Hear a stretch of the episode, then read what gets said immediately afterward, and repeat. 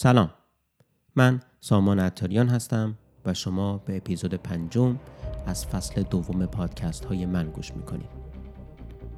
این اپیزود رو در اولین روزهای سال 2021 ضبط می‌کنم و امیدوارم با گوش کردن به این پادکست دیدگاه تازه‌ای برای خلق یک زندگی پرمعنا و هدفمند با شما به اشتراک بگذارم. همراه هم باشید.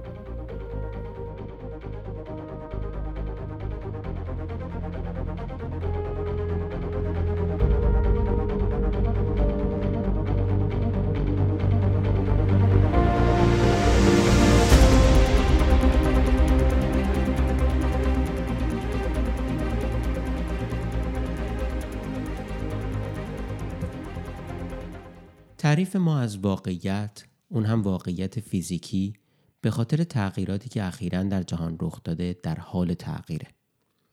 اون چیزی که تا چندی پیش مجازی مینامیدیم امروز واقعیت مسلم زندگی می‌دونیم. در اون گذر عمر و امرار معاش می‌کنیم، عاشق میشیم، ناامید میشیم و شاید در آینده ای نه چندان دور در اون ابدی بشیم. در این اپیزود به سراغ اصول و تاریخچه فیزیک مدرن رفتم تا چهارچوب و فریم جدیدی برای بازتعریف جهان هستی و ماهیت زمان با شما به اشتراک بگذارم.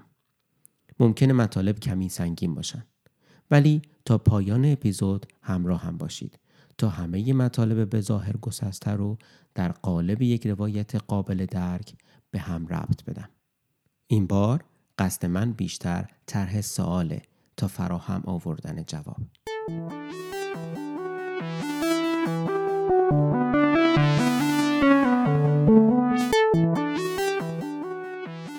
تصویری که ما از جهان کیهانی و جهان صغیر یعنی جهان ساب اتمیک یا زیر اتم داریم حاصل قوانین فیزیک کلاسیک و برگرفته از یافته های دانشمندان عهد عتیقه. و عمده این یافته ها تا زمان نیوتون قابل اثبات نبود. ولی نیوتون تونست با کمک ریاضیات تصورات اشتباهی که تا اون زمان وجود داشت رو تغییر بده. بعد از هزاران سال دیگه جدایی بین زمین و بهشت وجود نداشت. زمین دیگه مرکز جهان نبود و اجرام آسمانی آزاد بودند و به دنبال جایگاه طبیعی خودشون نمیگشتند و همیشه در یک مسیر مستقیم در حرکت بودند. مگر تحت تاثیر اجسام آسمانی دیگه. جهان نیوتونی جهانی ساده متشکل از فضای لایتناهی و همسانه که ذرات درون اون آزادانه حرکت می‌کنن و روی یکدیگر اثر می‌ذارن. این جهان همون جهان دموکریت خالق نظریه اتم بود که به وسیله معادلات اثبات شده بود. قدرت چارچوب اقلانی نیوتون غیر قابل شکست به نظر می رسید و ساختار تمام تکنولوژی قرن 19 هم و جهانی که ما در این قرن تجربه می کنیم رو تشکیل میده. سه قرن از زمان اثبات نظریه نیوتون گذشته و ما هنوز پل، قطار و برج و موتورهای الکتریکی رو بر اساس اون می‌سازیم. به نظر می رسید که بالاخره کلید درک واقعیت جهان رو کشف کردیم. جهانی که فقط از یک فضای عظیم بیانتها تشکیل شده بود و ذرات درون در گذر زمان حرکت می کردن. و از طریق نیروهای یکدیگر را تحت تاثیر قرار می دادند. در این تصویر تنها نیرو نیروی گرانش بود ولی نیوتون می‌دونست که یه چیزی کمه. متوجه شده بود که نیروهای دیگه‌ای در جهان وجود دارند و اینکه تنها راه جابجا کردن اجسام فقط سقوط کردن نیست. البته تا قرن 19 هم طول کشید تا این نیروهای دیگه کشف بشن و این اکتشاف با دو شگفتی همراه بود. شگفتی اول این بود که تقریبا همه پدیده های جهان با یک نیرو مدیریت می شدن. الکترومغناطیس. نیرویی که بدن ما رو در قالب یک فرم نگه می داره. اتم ها رو در درون یک مولکول و الکترون رو درون اتم. این همون نیرویی که درون نورونهای مغزی ما عمل می‌کنه و فرایند پردازش اطلاعات ما از این جهان رو مدیریت می‌کنه. و شگفتی دوم ایده میدانهای نیرو بود که فیزیک مدرن از درون اون متولد شد. درک و شناخت نیروی الکترومغناطیس توسط دو دانشمند دیگه میسر شد. فاردی و ماکسول. مایکل فارادی یه لندنی فقیر بود که هیچ گونه آموزش رسمی ندیده بود. او در ابتدای زندگی کاری خود در یک کارگاه صحافی کار می‌کرد. او در ابتدای زندگی کاری خود در یک کارگاه صحافی کار می‌کرد و بعد از اون کاری در یک آزمایشگاه پیدا کرد و تونست اعتماد استادش رو بعد از مدتی جلب کنه و نهایت تبدیل به یکی از روشنترین آزمونگرهای قرن 19 هم بشه. فارادی موفق شد بدون داشتن سواد ریاضی یکی از بهترین کتاب های فیزیکی که تاکنون نوشته شده بود رو بنویسه. و نابغه دوم یک اسکاتلندی اشرافزاده و متمول بود. جیمز ماکسول یکی از متبهرترین ریاضیدانان قرن 19 هم بود. این دو نابغه علیرغم اختلاف در پیشینه فرهنگی و جایگاه اجتماعیشون موفق شدن یکدیگر رو به خوبی درک بکنن و با ترکیب نوبوغشون راه رو برای فیزیک مدرن باز بکنن. فارادی المان جدیدی رو در ساختار جهان معرفی کرد. او مفهومی به نام میدان رو مطرح کرد. یک میدان به سادگی مجموعی از خطوط بسیار باریکه که تمام فضا رو پر می‌کنه. فارادی این خطوط رو خطوط میدان مینامه که به طریق نیروی الکتریکی و مغناطیسی رو بین دو جسم انتقال میدن. انگار که توان کشیدن و هل دادن اجسام رو داشته باشن. اگه دو جسم که بار الکتریکی دارن رو به هم نزدیک کنیم نیروی بین اونها حس میشه که این نیرو از طریق این خطوط بین اونها در حال انتقاله. سالی که نیوتون جوابش رو نتونسته بود پیدا کنه. اینکه زمین ماه رو با این فاصله زیاد چگونه به خودش جذب می‌کنه. حالا دیگه نظریه نیوتون پاسخ همه پرسش ها درباره چگونگی خلق جهان نبود. البته انیشتین در آینده این دو نظریه رو به زیبایی به هم پیوند میده. انیشتین 25 ساله و نظریه نسبیت آلبرت در جوانی یاقی بود. پدر مادرش رو برای تحصیل به آلمان فرستاده بودن ولی آلبرت سیستم آموزشی آلمان رو خشک و انعطاف ناپذیر پیدا کرد و بعد از مدت کوتاهی به پدر و مادرش در ایتالیا ملحق شد. از اونجا به سوئیس رفت و در دانشگاه فیزیک مطالعه کرد. پس از دانشگاه موفق به یافتن شغل دلخواهش در حوزه تحقیقات فیزیک نشد و سر از اداره ثبت اختراعات درآورد. ولی در حین کار مطالعات و تحقیقات خودش رو ادامه داد.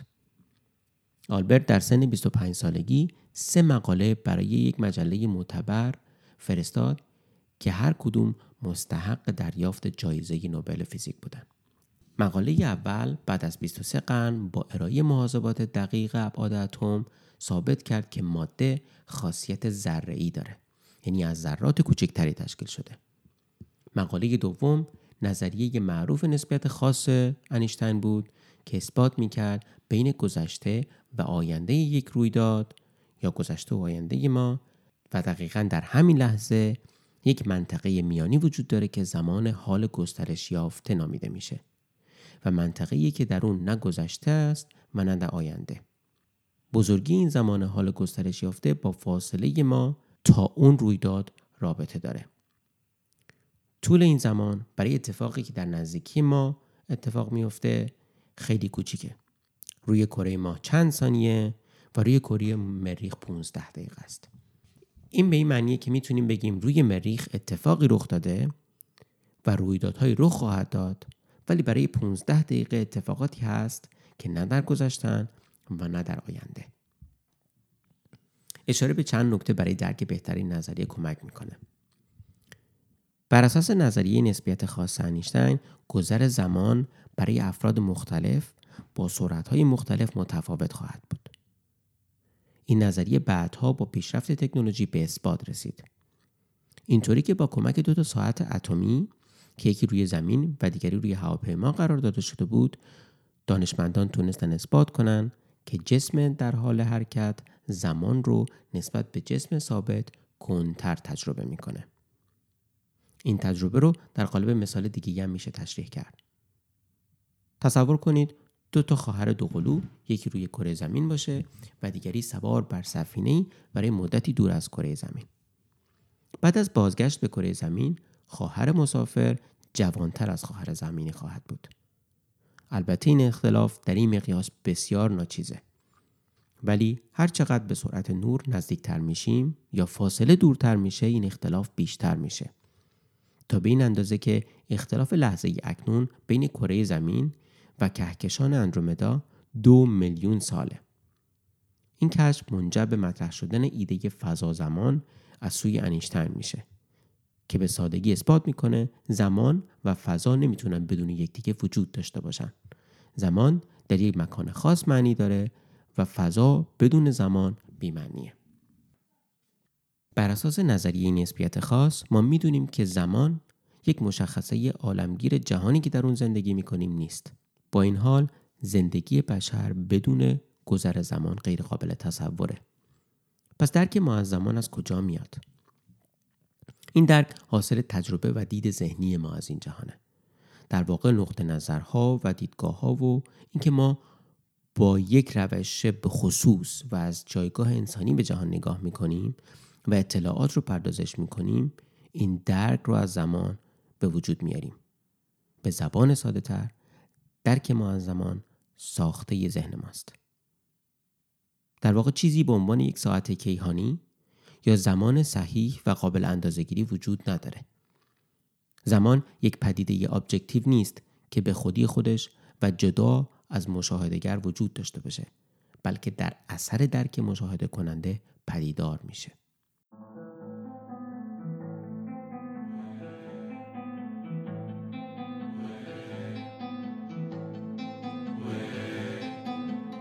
و مقاله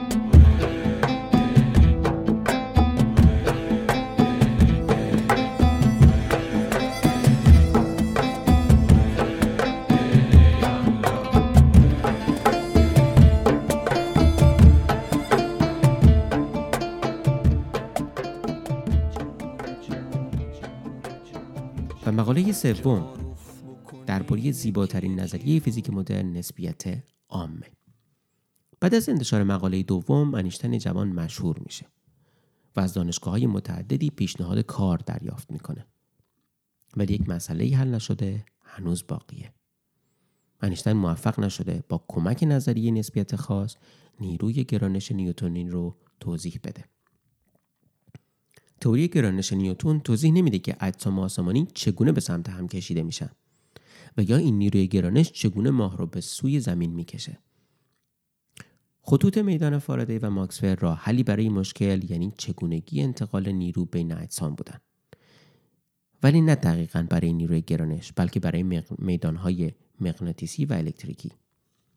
انیشتین به این نتیجه رسیده بود که منطقی به نظر می‌رسه که خطوط میدان فارادی باید در خصوص میدان گرانشی هم صادق باشند و معادلات ریاضی بتونن این خطوط رو توضیح بدن ولی ده سال طول می‌کشه تا بتونه بعد از تعداد زیادی مقاله ناموفق و معادلات نادرست به معادله نهایی دست پیدا کنه. در سال 1915 بود که لولاند روس نظریه نسبیت عام رو زیباترین نظریه مینامه. دلیل زیبایی این نظریه به سادگی قابل درکه. انیشتین به جای اینکه به دنبال اثبات نظریه خودش از طریق معادلات ریاضی باشه قصد می‌کنه تا پرسش دیگری درباره نظریه نیوتون رو پاسخ بده. اینکه ماهیت فضا چیه؟ نیوتن مجبور بود با نظریه عهد عتیق دموکریت درباره فضا برگرده. این فضا باید بزرگ و خالی می بود تا بتونه ظرف نگهدارنده جهان باشه. ولی این ظرف محدود کننده بود و باید داربستی برای اجسام می بود تا بتونن در بین خطوطش حرکت کنن. ولی ماهیت این فضای خالی چی بود؟ از زمان عهد عتیق این ماهیت بین چیز و هیچ چیز بین بودن و نبودن در نوسان بود. نیوتون فضا را از جنس حس خدا می‌دونست ایده ای که برای خود او هم کاملا روشن نبود. انیشتین علاوه بر پاسخ دادن به پرسش ماهیت میدان گرانشی و نحوه عمل کرده نیروی جاذبه درباره ماهیت فضا نیز ایده ارائه کرد. در واقع پاسخ دو سوال یکسان بود. چی می‌شد اگر فضای بیپایان از جنس همین میدان گرانشی بود؟ چی می‌شد اگر فضای نیوتونی همان میدان نیرویی بود که گرانش یا جاذبه در اون عمل می‌کرد؟ و بدین ترتیب جهان هستی از دید انیشتین چیزی جز ذرات و میدانها نبود. و نیروی گرانشی چیزی جز تغییر فرم ساختار فضا زمان بر اساس جرم یک جسم مانند یک ستاره نیست. تصور کنید که فضا زمان یک سفره است. و کره زمین یک گوی وسط اون وزن این گوی باعث تغییر فرم سفره میشه. و اگر ما ماه رو به فرم یک گوی کوچکتر روی این سفره قرار بدیم. به خاطر این تغییر فرم ماه به سمت زمین سر خواهد خورد. در کیهان نیز سیارها به خاطر این شیب ایجاد شده در فضا زمان به سمت یکدیگر کشیده میشن یا بهتر بگیم سر می‌خورن. و هر قدر جرم آسمانی بزرگتر باشه انحنای بیشتری در فضا زمان ایجاد می‌کنه. پس به صورت خلاصه نظریه نسبیت عام یا همون نظریه گرانش میگه که این نیرو به جای اینکه یک نیروی نامرئی باشه انحنایی در ساختار فضاست و هر قدر جسم بزرگتر باشه انحنای دورش بزرگتر خواهد بود.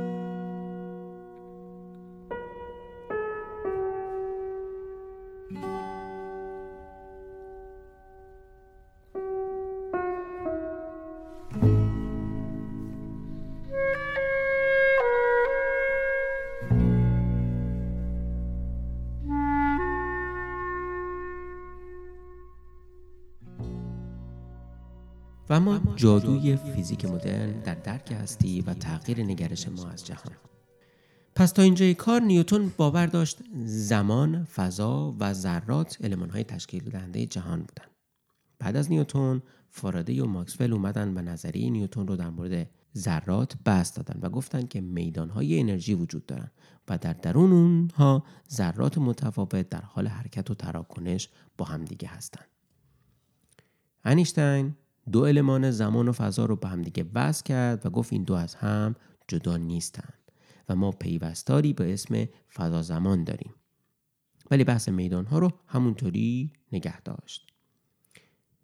و حالا مکانیک کوانتوم میگه که فضا زمان در کنار میدان های کوانتومی علمان های تشکیل دهنده جهان هستی هستند و ذرات در واقع ارتعاشات متمرکز شده در درون همون میدان های نیروی کوانتوم هستند که به صورت موقت ایجاد میشن. تفاوت اصلی نظریه کوانتوم با نظریه قبلی پیش از خودش اینه که ذرات کوچکتر از اتم مانند الکترون رو از جنس ارتعاش میدان انرژی می‌دونه نه یک ذره در فضا زمان. تمامی قوانین فیزیک کلاسیک جهان اطراف ما رو در مقیاس بزرگ تفسیر و تشریح می‌کنن. ولی وقتی این فرمول ها رو در مقیاس کوچکتر از اتم بررسی می کنیم بعضی از اونها دیگه کاربرد ندارن. در فیزیک کلاسیک اجسام در هر لحظه از زمان در یک نکته خاص قرار دارن. ولی در فیزیک کوانتوم و در محدوده کوچکتر از اتم داستان متفاوته.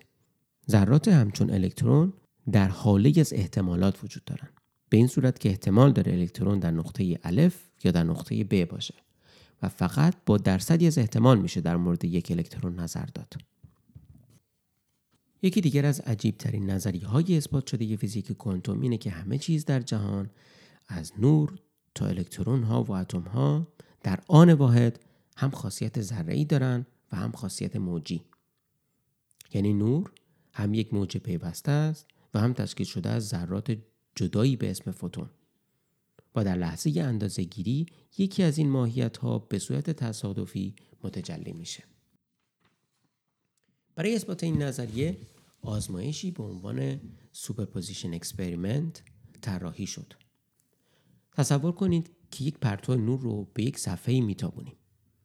روی این صفحه دو تا شیار باریک به صورت موازی وجود داره و پشت این صفحه یک پرده قرار میدیم. در اثر عبور نور از درون این دوشیار چندین نوار نورانی روی پرده به صورت موازی تشکیل خواهد شد که در مرکز پرده نوارها پر نورتر و در کنارها کم نورتر خواهند بود این اثر به دلیل خاصیت موجی نور هست امواج نور در زمان تطابق قله ها یا دره ها یکدیگر رو تقویت می کنن و در زمانهای دیگه یکدیگر رو خونسا می کنن. این آزمایش رو می‌تونیم برای ذرات کوانتومی مانند الکترون هم انجام بدیم. اگر این آزمایش برای ذرات جداگونه مثل تیله های کوچیک انجام بشه انتظار میره که هر تیله از یکی از شیارها عبور کنه و در نهایت طرحی شبیه دوتا شیار روی پرده پشت تشکیل بشه ولی اتفاق عجیبی میفته وقتی که ما این آزمایش رو با ذرات الکترون انجام میدیم الگوهای تشکیل شده روی پرده مانند الگوهای موجی خواهند بود یعنی به جای دو تا نوار موازی تعداد بیشتری نوار با شدت و ضعف‌های مختلف روی پرده تشکیل میشن برای دیدن نمای شماتیک از این آزمایش سری به وبلاگ من به آدرس saman.com.au بزنید. از اونجایی که این الکترون ها تک تک به سمت صفحه پرتاب میشن تنها امکان گذر از یکی از این شیارها رو دارن. در حالی که نتیجه آزمایش نشون میده که باید از هر دو شیار عبور کرده باشند که الگوی تداخلی موجگونه رو تشکیل بدن. اگه یادتون باشه الگویی که در اثر عبور یک موج از این دو شیار ایجاد میشه به جای دو شیار روی پرده چندین شیاره و این دقیقا همون نتیجه که ما با پرتاب الکترون ها که به ظاهر ذرات هستند می‌گیریم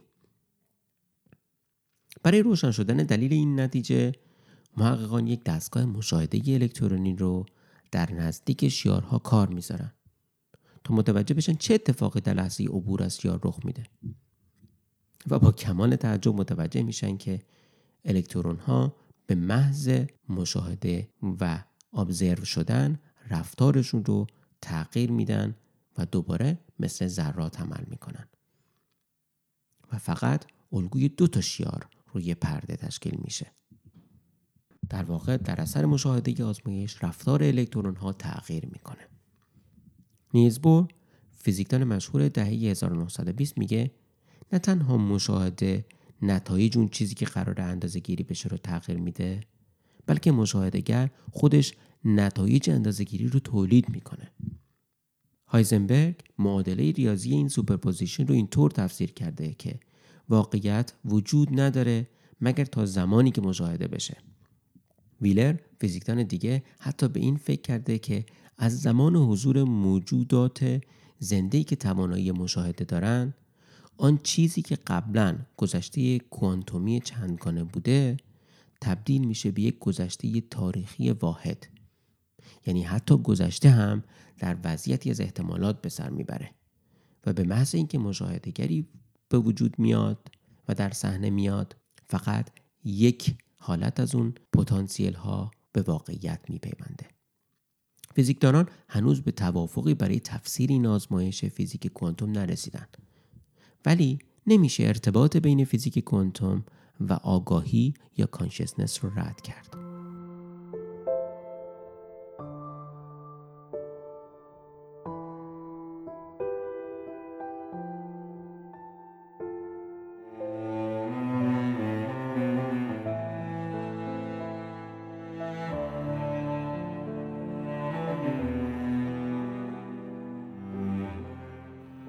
فیزیک کوانتوم سه جنبه از طبیعت چیزهای این جهان رو برای ما نمایان می‌کنه. خاصیت اول به این خاصیت اول دانه دانه بودن یا گرانیولاریتی میگیم. وقتی که دانشمندان سعی در اندازهگیری انرژی و موقعیت الکترون در اتم داشتند متوجه شدند که الکترون ها فقط در موقعیت های خاص و در سطوح انرژی مشخصی قرار می گیرند. این خاصیت در معادله به عنوان معادله شرودینگر که پدر مکانیک کوانتوم نشون داده شده و این خاصیت دانه دانه بودن نامیده میشه. دانه دانه بودن ماده و نور در قلب نظریه جا داره. این خاصیت مثل خاصیت دانه دانه بودن اتم در فیزیک کلاسیک نیست. در فیزیک کوانتوم ذرات پیوسته غیب و دوباره ظاهر میشن. فرض کنید که دامنه حرکتی یک گاونگ رو اندازه گیری کردیم. و عددی بین 5 تا 6 سانتی متر به دست اومده. بر اساس فیزیک کلاسیک ما می‌تونیم متصور بشیم که بی نهایت عدد بین 5 تا 6 وجود داره. مثل 5 و 4 دهم یا 5 ممیز 5 3 تا 0 4 در حالی که فیزیک کوانتوم میگه تعداد محدودی عدد بین این دو عدد وجود داره و این شامل همه پدیده ها میشه خاصیت دوم فیزیک کوانتوم عدم قطعیت یا indeterminacy این خاصیت ساختار کلی نگاه ما به جهان رو تغییر میده. فیزیک کلاسیک جهان رو متشکل از مولکول ها و اتم ها معرفی می‌کرد. ولی جهان کوانتومی یک زنجیره از رویدادهای بسیار کوچیکه. این رویدادهای از هم جدا دانه دانه و مستقل هستند به بیان دیگه رویدادها فعل و انفعالات یک سیستم فیزیکی به یک سیستم دیگه هستند یک الکترون و یا یک فوتون خط سیر مشخصی رو در فضا دنبال نمی‌کنه بلکه در یک مکان و زمان خاص وقتی که با چیز دیگه ای برخورد می‌کنه ظاهر میشه. هیچ راهی برای دونستن قطعی این که کی و کجا ظاهر میشه وجود نداره. فیزیک کوانتوم یک عدم قطعیت پایه‌ای رو در قلب جهان معرفی می‌کنه. آینده حقیقتا قابل پیش بینی نیست. بر اساس این قانون همه چیز در معرض تغییر تصادفیه. تمام متغیرها مرتب در نمسان هستند. گویی که در کوچکترین مقیاس همه چی در حال نوسانه. به این دلیل که این نوسانات همیشه حاضر در مقیاسی بسیار کوچیک اتفاق میافتند ما توان دیدن اونها رو نداریم. ولی اگه می‌تونستیم اتم ها رو ببینیم می‌شد پیدا و پنهان شدن به ارتعاشات همیشگی اونها رو مشاهده کنیم. این جهان دنیایی از سنگریزه ها یا ذرات نیست بلکه جهانی از ارتعاشات همیشه در نوسانه و تشکیل شده از بی نهایت ریز رویداد. و اما خاصیت سوم یا خاصیت همبستگی relationality. سومین اکتشافی که توسط فیزیک کوانتوم بیان شد عمیقترین و سختترین اونهاست. این نظریه درباره ماهیت اجسام اونگونه که هستند صحبت نمی‌کنه بلکه چگونگی روی دادن اونها و نحوی تعامل اونها با یکدیگر رو شرح میده. موقعیت یک ذره رو شرح نمیده بلکه به ما میگه که ذره خودش رو چگونه به دیگر ذره ها نشون میده. جهان هستی چیزها به یک قلمرو از تعاملات پتانسیل تبدیل میشه. ارسطو اولین کسی بود که بر نسبی بودن سرعت تاکید کرد. روی کشتی برای مثال ما می‌تونیم از سرعتمون در مقایسه با خود کشتی صحبت کنیم و روی زمین در مقایسه با زمین. گالیله کسب کرد که همین نسبیت باعث میشه که متوجه سرعت گردش زمین دور خورشید نشیم سرعت خاصیت ذاتی یک چیز نیست. بلکه خاصیت حرکت یک ذره نسبت به ذره دیگه است. انیشتین این موضوع رو به حوزه زمان نیز گسترش میده. ما فقط در صورتی می‌تونیم بگیم دو رویداد همزمان هستند که رابطه اونها رو نسبت به یکدیگه بسنجیم. فیزیک کوانتوم این نسبیت رو به صورت رادیکال بست میده. تمام متغیرهای یک چیز فقط در تعامل با چیزهای دیگه وجود دارن. فقط در تبادلاتی که طبیعت جهان رو ترسیم می‌کنه. جهانی که فیزیک کوانتوم تشریح می‌کنه جهانی از چیزها نیست بلکه جهانی از رویدادهاست. اشیا با رخ دادن رویدادهای بنیادین خلق میشن. به طور خلاصه فیزیک کوانتوم کشف سه خاصیت از جهانه. اول دانه دانه بودن. اینکه اطلاعات درون یک سیستم بینهایت نیستند بلکه محدود به ثابت پلانک هستند و این ثابت رفتار ذره ها و امواج رو در مقیاس اتمی توضیح میده. اینکه انرژی فقط در واحدهایی که ضریب ثابت پلانک هستن قابل متجلی شدنه. دوم عدم قطعیت. اینکه آینده نمی‌تونه بر اساس گذشته به وضوح تعیین بشه. حتی اتفاقهای تکراری هم در نهایت تابعی از احتمالات هستند و جهان دنیایی از ذرات نیست بلکه جهانی از ارتعاشاته. و به علت کوچک بودن این ارتعاشات ما توان دیدنشون رو نداریم. و سوم همبستگی. رویدادهای این جهان همگی در ماهیت خودشون از جنس تعامل بین میدانهای نیرو هستند. فیزیک کوانتوم به ما یاد میده که جهان رو از پنجره چیزها نبینیم بلکه جهان رو گذری از یک رویداد به رویداد دیگه ببینیم. یک سنگ فقط یک رویداده که فرم خودش رو برای مدتی حفظ می‌کنه. مثل یک موج آب که ماهیتش از جنس آبه و رویدادی موقت که در اثر قرار گرفتن ذرات آب به یک فرم خاص شکل گرفته. خب این همه قوانین سخت فیزیکی گفتم که چی بگم؟ اون چیزی که در این اپیزود شنیدید بخش کوچکی از فیزیک مدرن هست. و اگه مشتاق باشید منابع زیادی برای مطالعه وجود داره. وقتی که من یک درک ابتدایی نسبت به قوانین اولیه فیزیک مدرن پیدا کردم اولین اتفاقی که افتاد تغییر نگرشم نسبت به جهان اطرافم بود. یک شاخه از علم این روزها به تعبیر و تفسیر این معادلات و قوانین فیزیک می‌پردازه و سعی در باز تعریف جهان هستی داره. فیزیک کوانتوم فرض ساده و اولیه که در پس تمام رشته های علمی هست رو به چالش می‌کشه و شاید بشه گفت تضعیف می‌کنه. و اون این فرضه که یک جهان objective یک جهان مستقل و عینی و برونی وجود داره که جدا از مشاهدهگر و نقطه نظر مشاهدهگر قابل اندازهگیری و مراجعه هست. و فیزیک کوانتوم این فرض رو به چالش کشیده و میگه جهان objective و مستقل وجود نداره.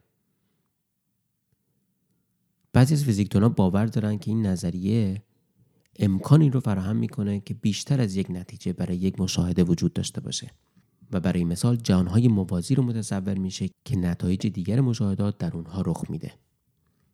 تفسیر دیگه ای که درباره حقیقت کوانتومی میشه مطرح کرد تعبیر جهان فیزیکی به عنوان یک واقعیت مجازی شبیه سازیدی شده است.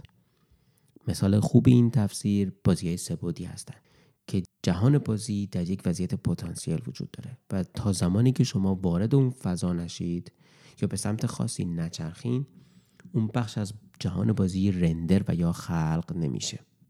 اون چیزی که من از این تصویر جدید جهان کوانتومی فهمیدم این بود که ما در جهانی زندگی می‌کنیم که به صورت خیلی عمیقی از نحوه مشاهده ما و از نحوه درک ما تأثیر پذیره شاید بشه گفت که این جهان خلق ذهن ماست.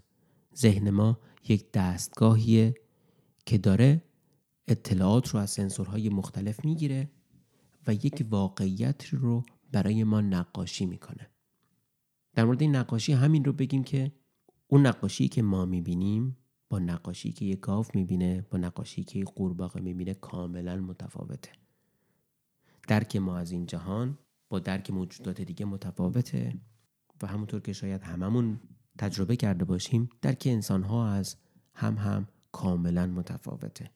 و اینکه یک واقعیت ابجکتیو و بیرونی وجود نداره که بگیم همینه که هست و ما همه یک چیز رو باید ببینیم.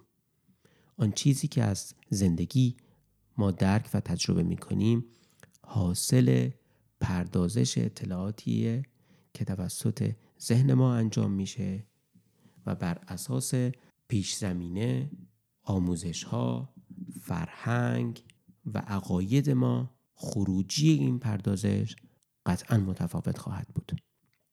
سوال من اینه با این فرض چطوری می‌تونیم از این آگاهی جدید استفاده بکنیم و خیلی از اون چیزهایی که صلب و بلا تغییر بودن رو تغییر بدیم.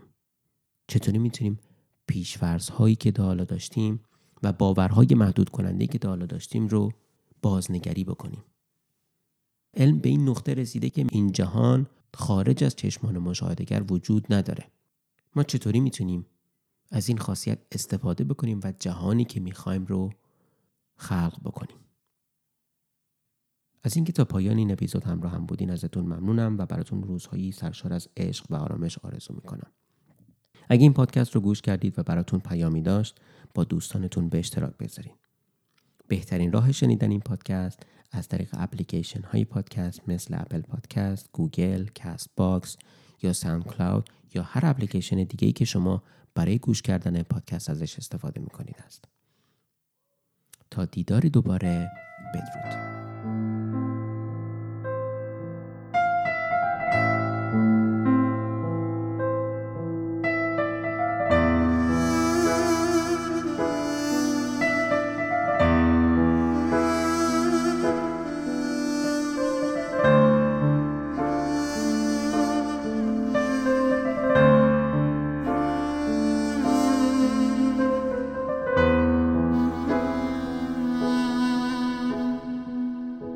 نبیدی ببینی شلویدمه به خیر دلم پر چلویدمه مومندیر یه باد پاییزیام چی بیدی پیدی خلویدمه